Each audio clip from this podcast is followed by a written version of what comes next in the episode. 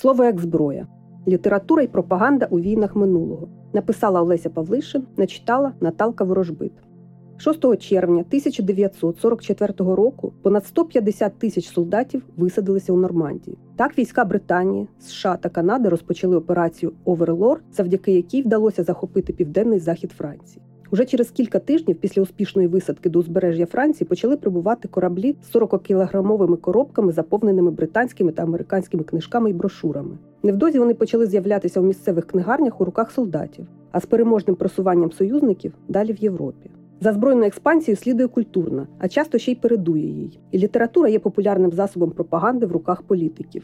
Книжки це зброя у війні ідей. Ця фраза стала девізом американської ради щодо книжок у воєнний час, яку створили у 1942 році. Її організували самі видавці, щоб пропагувати використання книг для впливу на погляди американського населення щодо Другої світової війни, формування та підтримки жаги до перемоги, викриття справжньої природи ворога, відпочинку та натхнення, а також для пояснення цілей війни та проблем миру. Рада активно співпрацювала з книжковим відділом американського офісу інформаційної війни, допомагала не лише поширювати ідеї серед власних громадян та іноземців, а й популяризувати читання, яке на той час ще було радше прерогативою еліти через досить високі ціни на більшість більшість книжок. Хоча відділ Books, кишенькові книжки у видавництві Саймонд Шустер вже існував кілька років. У лютому 1943 року видавці максимально здешевили виготовлення і перевидали чимало класичних текстів, які доти продавали лише у твердих палітурках. Кожну книжку армія США купувала всього за 6 центів.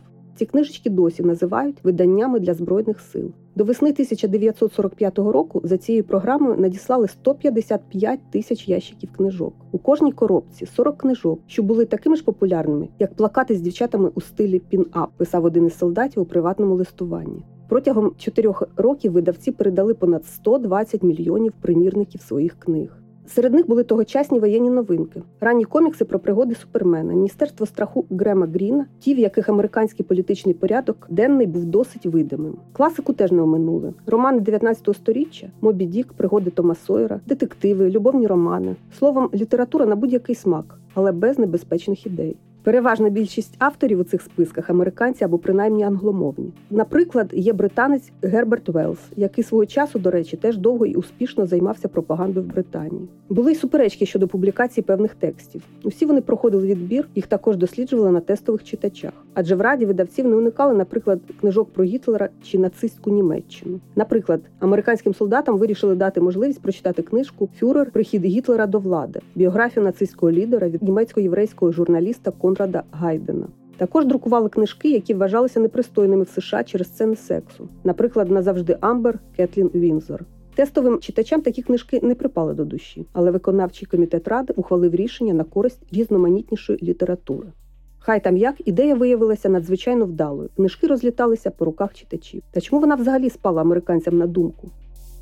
Там, де спалюють книжки, зрештою починають спалювати й людей.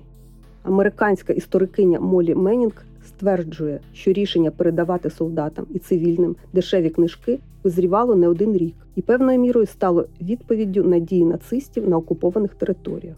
Ще в 1933 році в Берліні за участі Геббельса прихильники націонал-соціалістичної партії Німеччини спалили низку ненімецьких книжок. Насамперед під гарячу руку потрапили всі книжки єврейських авторів, а також деяких німців чи австрійців. Наприклад, австрійця єврейського походження Зігмунда Фройда засудили за фальсифікацію німецької історії та приниження її великих діячів. Німця єврейського походження Еміля Людвіка критикували за його літературну негідність і державну зраду Німеччині. Він був біографом видатних німців і змінив німецьке громадянство на швейцарське. Еріха Марію Ремарка засудили за приниження німецької мови та ідеалів нації. Цю подію транслювали по радіо і записували, щоб згодом зробити фільм. У бруківку Бебельплац зараз змурована металева пластина з написом: там, де спалюють книжки, зрештою починають спалювати й людей. Тоді ж у Мюнхені студенти місцевого університету винесли близько ста книжок з навчальної бібліотеки і публічно їх спалили. Натомість, в 1935 році Майнкамф Гітлера стала обов'язковою для прочитання в Німеччині. Її дарували усім молодятам після одруження і обов'язково вивчали у школі. Німці готували вагоме літературне підґрунтя для захоплення нових земель. Одним із найуспішніших текстів у третьому рейху став роман Ганса Гріма Народ без простору. Його назву почали використовувати як гасло і виправдання плану Ост щодо захоплення земель на схід від Німеччини. У ньому Грім підсумовував, що німці програли Першу світову, бо їм було замало простору для життя. У Німеччині до Другої світової продали близько мільйона примірників народу без простору.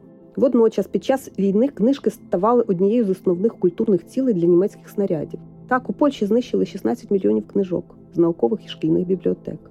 Польщу треба перетворити на інтелектуальну пустелю, заявив голова окупаційної місцевої влади Ганс Франк.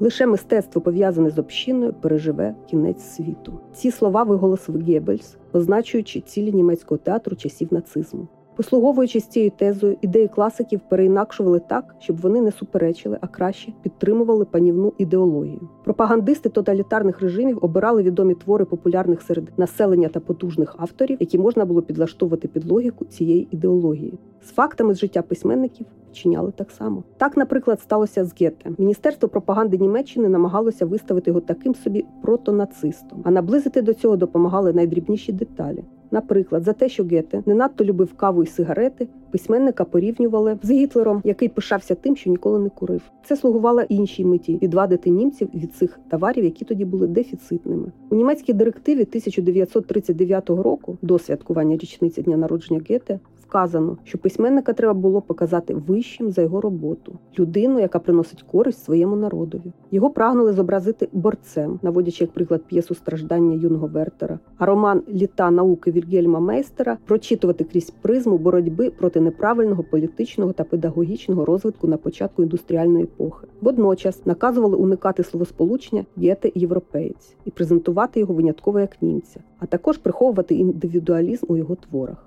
Звісно, те саме траплялося з авторами та книжками поза воєнним контекстом. Згадати принаймні пролетарського Шевченка, якого радянська пропаганда називала поетом-інтернаціоналістом, поборником єднання і дружби поневолених народів, захисником усіх трудящих тощо. Втім, до виникнення цих двох тоталітарних режимів держави також проводили масштабні і успішні пропагандистські кампанії із залученням літератури насамперед у Першу світову війну.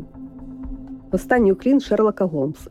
2 вересня 1914 року Герберт Велс, Артур Конан Дойл, Гілберт Кіт Честертон та ще 22 британські письменники зустрілися за столом у Лондоні, колишній будівлі Національної страхової комісії. Того незабутнього дня у вересні сонце світило над нашими заплутаними роздумами так меланхолійно, що я ніколи цього не забуду. Розповідав опісля в листі письменник і драматург Ентоні Гоуп. Це одна з небагатьох згадок, які залишилися про ту подію адже покликав їх голова британського бюро військової пропаганди Чарльз Мастермен. Він попросив усіх присутніх допомогти державі в непростій місії сформувати порядок денний і потрібний імідж солдатів, правління та й загалом країни, яка нещодавно офіційно вступила в Першу світову війну. Письменники переважно радо погодилися, адже чимало із них загалом поділяли ідеї, які мали транслювати. Артур Конан Дойль навіть сам намагався записатися в армію, хоча йому було вже 55 років. Публічним результатом зустрічі стала декларація авторів щодо війни, де вони закликали підтримувати верховенство справедливості між цивілізованими народами і покласти край мілітарізації Німеччини. А от непублічних результатів було значно більше. Деяких із письменників спрямували на фронт як журналістів. Так, Конан Дойл і Кіплінг писали статті про досвід життя солдатів на війні, навмисно приховуючи деякі надто непривабливі реалії окопних боїв. Так само наймали письменників, які вже перебували на фронті як військовослужбовці. Книжки та брошури видавали не централізовано, а в багатьох невеличких друкарнях по всій країні, щоб створити враження, ніби це не державне замовлення, а ініціатива знизу. Артур Конан Дойл у своїх листах називав пропагандою тільки невеликі брошури, які він видавав під час війни. Одна з найвідоміших, до прикладу, до зброї. Хоча часом до неї відносять оповідання, його останній уклін про Шерлока Голмса. У ньому йдеться про німецького шпигуна та контршпіонаж Голмса, а дія відбувається в останні дні перед вступом Британії у війну. Втім, це оповідання не було державним замовленням, тож називати його пропагандою у вузькому сенсі не випадає. До речі, так само, як і роман Герберта Уелса Містер Брітлінг бачить наскрізь, опублікований у 1916 році, хоча той також безпосередньо стосується британсько-німецьких відносин та війни. Бюро пропаганди цей твір у Велса не замовляло, однак працювало з письменником над перекладами твору. Уелс теж працював з державою, хоч і не так активно, як Конан Дойл. Співпраця посилилася наприкінці війни, коли Велінгтон Гаус з бюро пропаганди перетворився на міністерство інформації, а Мастермена звільнили. Приблизно тоді Уелс написав меморандум загальних принципів пропаганди, а згодом очолив напрям пропаганди проти Німеччини. Саме Велс написав кілька праць, які означували цілі і методи літературної пропаганди та й британської пропаганди загалом. Наша справа вбивати ідеї. Кінцевою метою цієї війни є пропаганда, знищення одних переконань і створення інших. Саме до цієї пропаганди мають звернутися розумні люди, стверджував він. Велс зі своєю командою встигав багато від аналізу психологічних наслідків блокади Німеччини до створення карикатур та публікації брошур із закликом до ліберальних німців повалити мілітаризм. Наскільки ефективними були всі ці методи, широкому загалу достеменно невідомо, хоча у самому міністерстві цей вплив вимірювали. Інформація, яку отримують люди, безперечно має значення у 20 столітті. Книжки і преса були одним із основних джерел доступу до неї. Особливо до повсюдного поширення телебачень, тому влади багатьох країн боролися за зміну громадської думки на сторінках друкованих видань. Втім, навіть зараз, коли здавалось би, часи змінилися і книжки не є настільки незамінним джерелом інформації, пропаганда в літературі активно працює. Чого лише вартують романи про попаданців, які сотнями щороку друкують в Росії. Скажімо, автор таких книжок Євгеній Щепітнов має вже близько 50 творів про попаданців. Хоча жанр почав активно розвиватися на початку 2000-х, особливої популярності він набув після нападу Росії на Україну у 2014 році. Найчастіше в цих сюжетах людина з сучасності потрапляє у період Другої світової війни або ж навпаки, радянські герої Другої світової потрапляють, скажімо, на сучасну Донеччину. Хоча не є рідкістю і книжки про часи царату чи Київської Русі. Люди з минулого або майбутнього мають нібито змінити хід історії.